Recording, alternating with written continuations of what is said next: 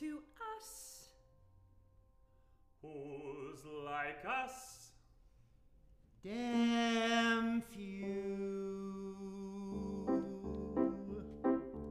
Hey, old friend, are you okay? Old friend, what do you say?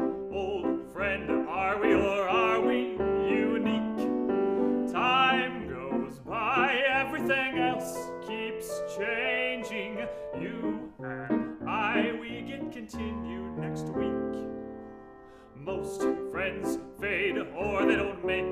The great new ones are quickly made, and in a pinch, sure they'll do. But us, old friends, what's to discuss? Old friend, here's to us. Who's like us? Damn few. So, old friend, fill me in slow. Old friend, start from hello. Old friend, I want the when, where, and how. Old friends do tend to become old habit. Never knew how much I missed yet till now. Most friends fade or they don't make. The great new ones are quickly made. Some of them worth something too. But us old what's to discuss, old friends? tell you something. Good friends point out your lies, whereas old friends live and let live. Good friends like and advise, whereas old friends love and forgive. And old friends let you go your own way. Help you find your own way.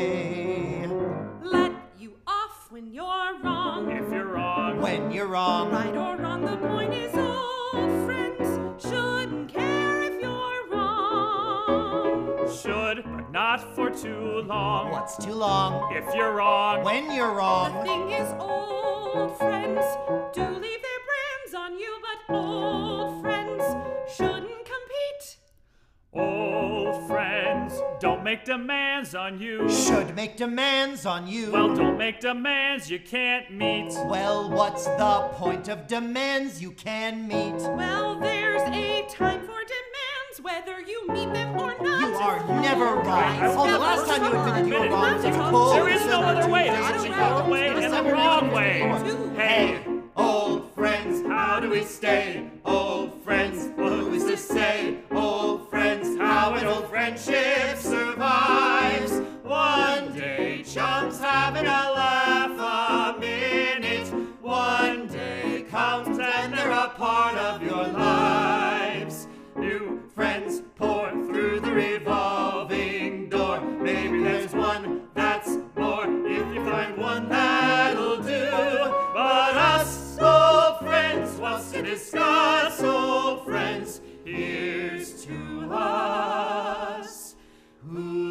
Like us?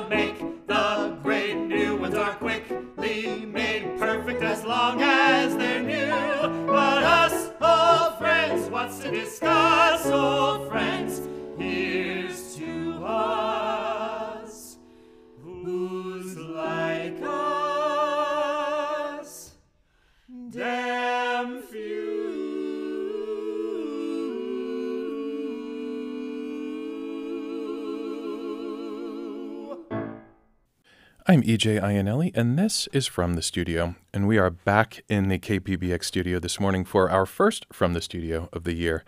And our guests today are from the upcoming production of the Stephen Sondheim musical Merrily We Roll Along, which is at the Civic this weekend and this weekend only. And as our guests come in from the performance space, I will introduce them. We have Gene Hardy, who is directing. Good morning. We have David Hardy, who is playing Charlie. Good morning. Good morning, David. We have Calla Mort, who is playing Mary. Hi. Hi. Hi, Kala. And we have Joel Cummings, who is playing Frank. Good morning. Good morning, Joel. And Henry McNulty, who is Hi, the show. PJ. Hi, Henry. Who is the show's music director and a uh, an increasingly familiar voice on our airwaves. Um, now, Gene, I'll start with the title of this. This is a, a little tongue in cheek, is it not? I'm not sure if that's what they intended or not, but it does roll along, but not always merrily. Yeah, and it rolls along in reverse chronology, doesn't it? yes, it, does. It's a big challenge to not only the actors but also the audience to understand. Wait a minute, what's what's happening here? But it also gives them an opportunity to the audience to be smart and to pick up the clues as we move backwards as to what happened in the scene we just saw and how one thing leads to another until we get back to the to the beginning of the whole thing. And for folks who aren't familiar with the overall concept or the structure of this play, now we just mentioned that it goes backward in, in chronology, but uh, we start off in the year 1976, don't we, and then Yes, move do. backward from there. Yeah, it spans about 20 years. It goes backwards, sometimes a jump of 3 years, 1 year, 4 years, and it picks up the the three central friends at different stages of their friendship and of their professional development. And it goes back to the night when the two fellas who already know each other first meet Mary and they all sort of bond over the viewing of Sputnik and look forward to how this is going to change the world and they're going to conquer the world and it's all young and hopeful and wonderful. Yeah, the idealism does kind of yield to cynicism. So we see we the play moves in such a way that we get back to idealism, but Yeah. uh, our starting point is a, is a Yeah. fairly jaded one. No. I'm afraid that the first scene does kind of start us out at a, a rough place in their lives. But my actors are awesome and carry out the demands of this and and then the the letting go of the cynicism little by little until we see them without all of that baggage but still see the clues as to what might have led it to go the way it did. And we heard David and Kala and Joel singing the song Old Friends, which pretty much summarizes this relationship among this trio. Now, if you could introduce us to your characters, let's start with the characters that we meet initially. And uh, Joel, as Frank, I think I'm going to begin with you because things you are sort of a centerpiece in this. Sure, sure. I mean, Frank is a is an idealist that gets caught up in success and being successful and doing whatever it takes to do that. And sometimes that means doing things that his partner and friend is not comfortable with. Sometimes that means getting involved in relationships that maybe he shouldn't, but he convinces himself that that's important to take the next step sometimes it's you know taking that bigger step in his career because that he just can't say no to the uh, the perceived kind of success that he's going to create from that. And it's just kind of a snowball effect where it's just one little decision here and there and it just kind of rolls downhill to the point where he's not very happy at the stop start of the show And we've seen several incarnations of Merrily We Roll Along since it debuted in 1981. There's even a, a Broadway revival now that began off Broadway in 2022 and, and is now um, so popular that it was just its run was extended in, until July. And so we've seen various incarnations of Frank over those years. And so we have the infantile Frank, we have the hedonist Frank, you know, the pleasure seeker. Um, Who is your Frank? I don't know. My Frank is a lover. Like he loves everything. And because of that, he he doesn't know how to prioritize. And I'm I mean I'm really I'm really in love with Act 2 Frank and I want to really show the audience how much he you know is excited about the world. And even, you know, in in Act 1 where where he's definitely more jaded and more cynical and and he has to tell people no finally you know. I, i'm trying to give glimpses of the fact that he still cares. He just doesn't know what to do you know because he's he's kind of painted himself into this corner and there's just no way out of it that he can see so. And I think this is something that I could probably pose to any one of the trio of friends. But do you allow glimpses of those early Frank, the, the Act two Frank, um, in fact, do you allow glimpses of those early Franks to come through your older Frank in Act One? I certainly try. You know, we- we're limited obviously by dialogue, but yeah, there there are some moments where he feels hopeful again. But but it, to be honest, it's fairly bleak in those first couple scenes, and you know, there's a lot of anger and a lot of frustration, and so so stay stay for the second act. Please. And since Charlie's name is really only invoked in the first scene, we'll talk to you, Kala. Now you are um, you are present in this first scene. Can you talk about your character, Mary, and again where we see her at the outset of the musical? Yeah. In the first scene, you see Mary at her worst. She's waited years for Frank, who she's desperately in love with, and has developed an alcohol problem. And it becomes very evident that uh, their friendship is close to its end. And she is really, I think, at her core, a hopeful idealist who really believed in Frank and in the magic that she saw. She, I think she's the one who never, never really gave up on that magic, despite her friends telling her otherwise, and many instances where she could have. So it's very interesting to see her in that last scene, even though there are glimpses of that love for Frank, that it's really just pain. And it manifests in such a way that she destroys the party, you know? It's she brings she brings the vibe down.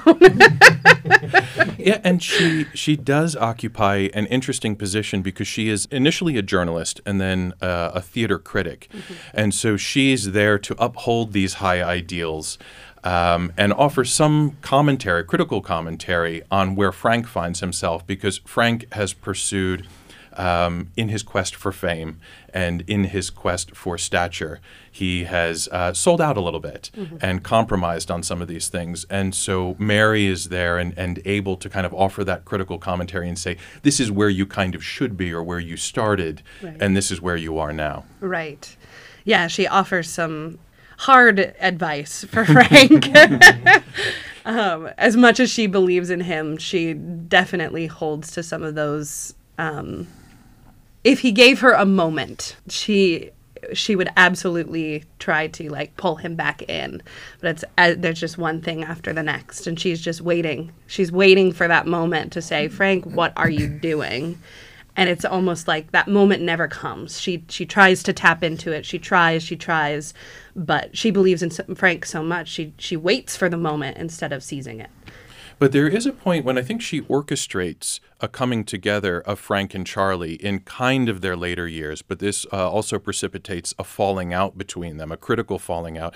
And so, David, I'll bring you in as Charlie, and maybe you can talk about a key line, which is the Frank Shepard Incorporated. Oh, yes. Oh, but talk yes. about that and talk about, again, where we see your character at the outset versus where we find them at the beginning.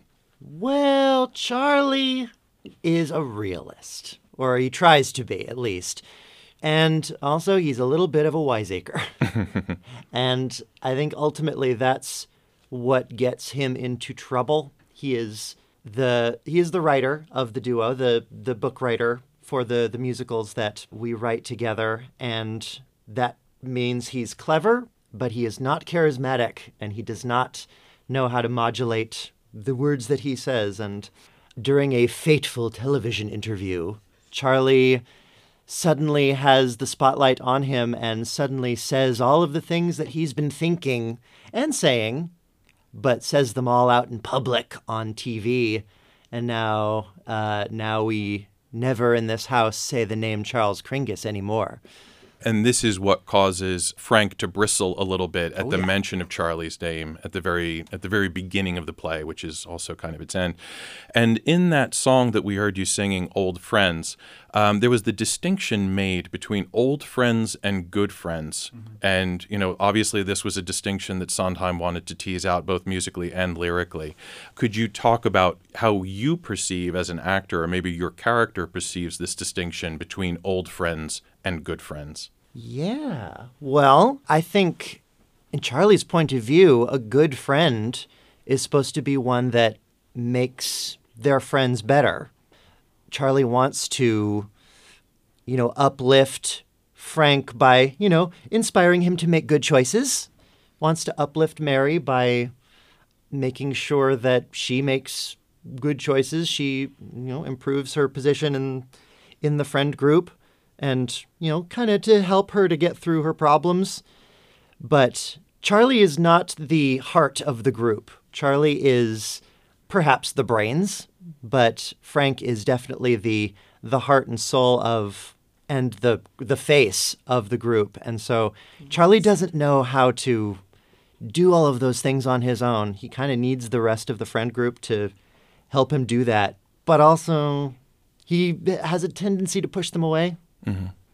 And Joel, I saw you um, straighten up. I didn't know if you had some thoughts on this distinction between good friends and old friends as well, well. I, I, in that particular moment, Frank Frank doesn't want to hear what Charlie's saying, and so he's he's just trying to make a a statement that, well, if you were really my friend, you'd do it this way, Mm-hmm.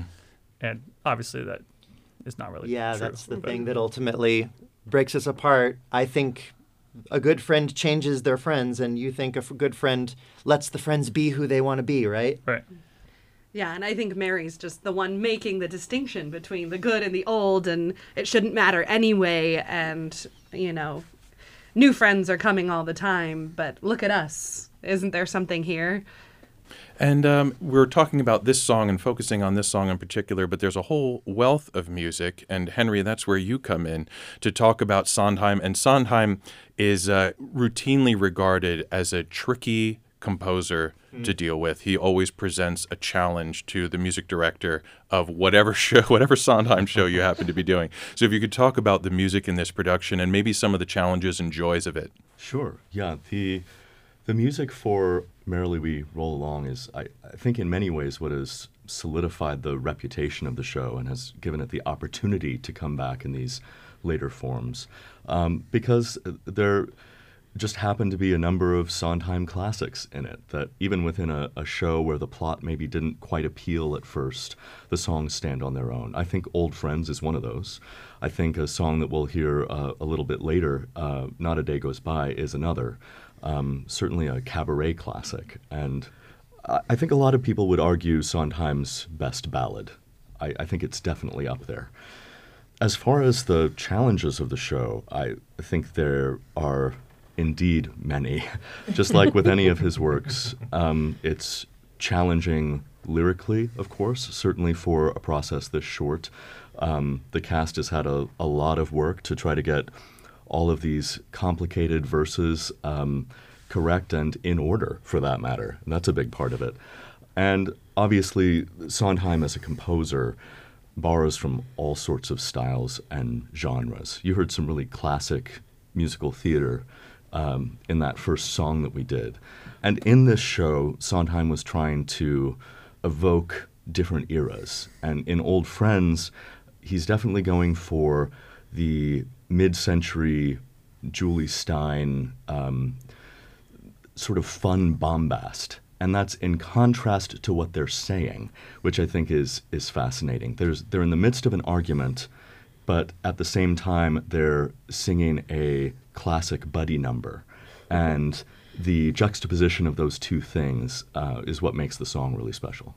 And one of the things I think that makes Sondheim a critical darling is because there are a lot of a lot of things to analyze and a lot of things to savor because w- as he borrows from different eras and evokes these different eras as we move back chronologically he also borrows from himself in this musical doesn't he where he plants these little breadcrumbs of songs and uses uh, snippets of, of melodies and other songs and weaves them throughout the musical to create this sense of continuity and bring everything back to reversely back to the starting point Right. In many cases in this show, because of the reverse chronology, he begins with the reprise of a song rather than with its first statement. So that will mean that we hear the developed version before we hear the early one. And that's taken to extremes in some cases where we hear little, uh, hear little motifs that are um, spread throughout the show. Probably uh, Good Thing Going, the theme to that, the main melody, occurs over and over. And by the time we get to the end of the show, which is to say the earliest point in the chronology, we get to hear Franklin Shepard workshopping it at the piano and not quite getting not quite getting the melody that we know because he's he's still trying to um, trying to develop it, and that follows him through time to where at the beginning of our show, which is to say the end of the chronology, uh, it's fully developed, and in the overture, which in a sense is chronologically our endpoint, I think it finds its greatest expression. It has this this lush, tight horn harmony at the beginning, uh, deeply romantic, even though it's not a romantic song in and of itself. Um, it's a, its most expressive point, and it only goes simpler from there, which is fascinating musically. And while we're on the subject of Sondheim, Joel, I want to bring you in here to talk about um, Sunday in the Park with George, because this also allows us to uh, make mention of Amy DeRozzi, who's out in the performance space and waiting to sing mm-hmm. this song that uh, Henry just mentioned, Not a Day Goes By. Um, so, your last musical was a Sondheim musical. Are you partial to Sondheim as an as an actor or as a performer, or the, does that just happen to be the opportunities that arise? Yeah, I think I think it's more just how things have come up. Right, we did do a show with with Cordland this summer that was very different, but yeah, I just think that's that's kind of how it's rolled out. You know, I obviously love complicated music, and uh, the show provides that. I mean, they're very different, very different shows, but uh, each one is its own challenge, and you know, I'm just happy to have the opportunity. And this song, Not a Day Goes By, I don't know if somebody wants to provide some context for this to describe what we're hearing. I don't know if, Henry, you wanted to talk, you'd already made mention about the, um, the fact that we hear this as a, as a reprised version uh, initially and then move back. But does somebody want to talk about Not a Day Goes By and what this is evoking? Well, I can speak to the um, reprise element mm-hmm. in any case. In that, in the the first time we hear it uh, within the show, it takes on a bit of a, a tragic element. Uh, so, what is what we're going to hear today as being very simple and, and heartfelt, at least on the part of a couple of the characters, then becomes something that is bittersweet. And in its first iteration, uh, it has a much different character. I think the actors can speak to that. Um, not a day goes by is both a blessing and a curse, I would say. So we we first hear it as I still love you, but this is not going to work and not but not a day is going to go by that I don't feel the pain of this lost love. All the way back to when we will hear it sung for the first time, but we hear it later where it's like not a day goes by that I won't be happy with you and it'll be wonderful.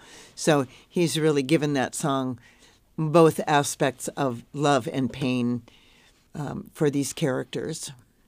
Well, Henry, I'll let you move out to the performance space, and um, whoever else happens to be uh, involved in this song and then, Gene, that'll give us an opportunity to talk a little bit about the reverse chronology and some of the directorial decisions that you have made to make this a little more comprehensible to the audience. Because we were joking out in the lobby initially how during an early production, they had the actors in, um, in sweaters with name tags to indicate to the audience who was who and um, help them follow things a bit better. Yeah, it's, it's, a, it's a show that's written with our, our leading players that we have just spoken with and a couple of others who are the same person throughout. And then there's an ensemble and they play multiple, multiple roles. There's an agent and a lawyer, but then the guy who plays the lawyer also plays Beth's father. And so I think that they felt that the maybe the audience just wouldn't be able to follow because at the same time, it's confusing that you're going backward in time. We are using projections on the back. Each scene is clearly we tell you what year it is and it's up there long enough hopefully you'll you'll notice and you'll read it and i feel that if the audience can catch on to that quickly and get it then i think they'll find it interesting and not just confusing i think possibly in that early production I know that the show has been worked on a great deal since that early production. It's been tweaked, it's been changed, it's been clarified. And I think that in that early production, from the things that I've read, it kind of jumped around more, even with, within the going backward, and audiences were just confused. And so we're going to try not to confuse them too much. We are doing this in a what you might call sort of a quasi concert version. We have the orchestra on the stage. So we have just the downstage area to work with with the actors. So there's no walls. There, there's some furniture that moves on and off and moves around, but we're keeping that. It's like we don't have a, a different sofa for each scene. Same sofa keeps coming in and out. um, but they do get to change costumes. We're keeping it again fairly simple, but there is a change in costume that will hopefully lead us to, oh, I see it's earlier, they're younger, and just doing what we can to to get the audience engaged so that they will want to follow this journey. Well, I want to thank you and the rest of the folks for coming in today and talking about this. It's much appreciated. Oh, thank you. Thanks for having us. This morning I've been speaking to Gene Hardy, Henry McNulty, Joel Cummings, David Hardy, and Callum Mort. We've also been hearing songs from the musical Merrily We Roll Along. Merrily We Roll Along opens and closes at the Spokane Civic Theatre this weekend, so you have just three days to catch it, and that's Friday, January 5th, Saturday, January 6th, and Sunday, January 7th. And you can get tickets and more information at SpokaneCivicTheatre.com or call the box office on 509 325 2507. And now we are going to hear Callum Mort, Amy DeRozzi, and Joel Cummings, along with Henry McNulty, performing the song Not a Day Goes By.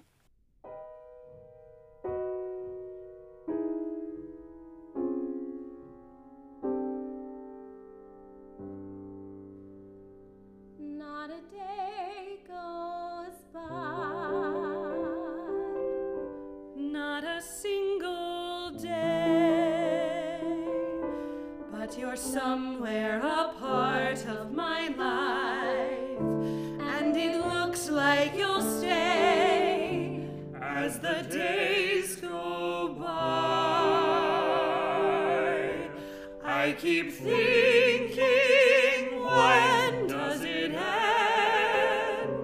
that it can't get much better much longer, but it only gets better and stronger and deeper and nearer. And simpler and freer and richer and clearer. and no,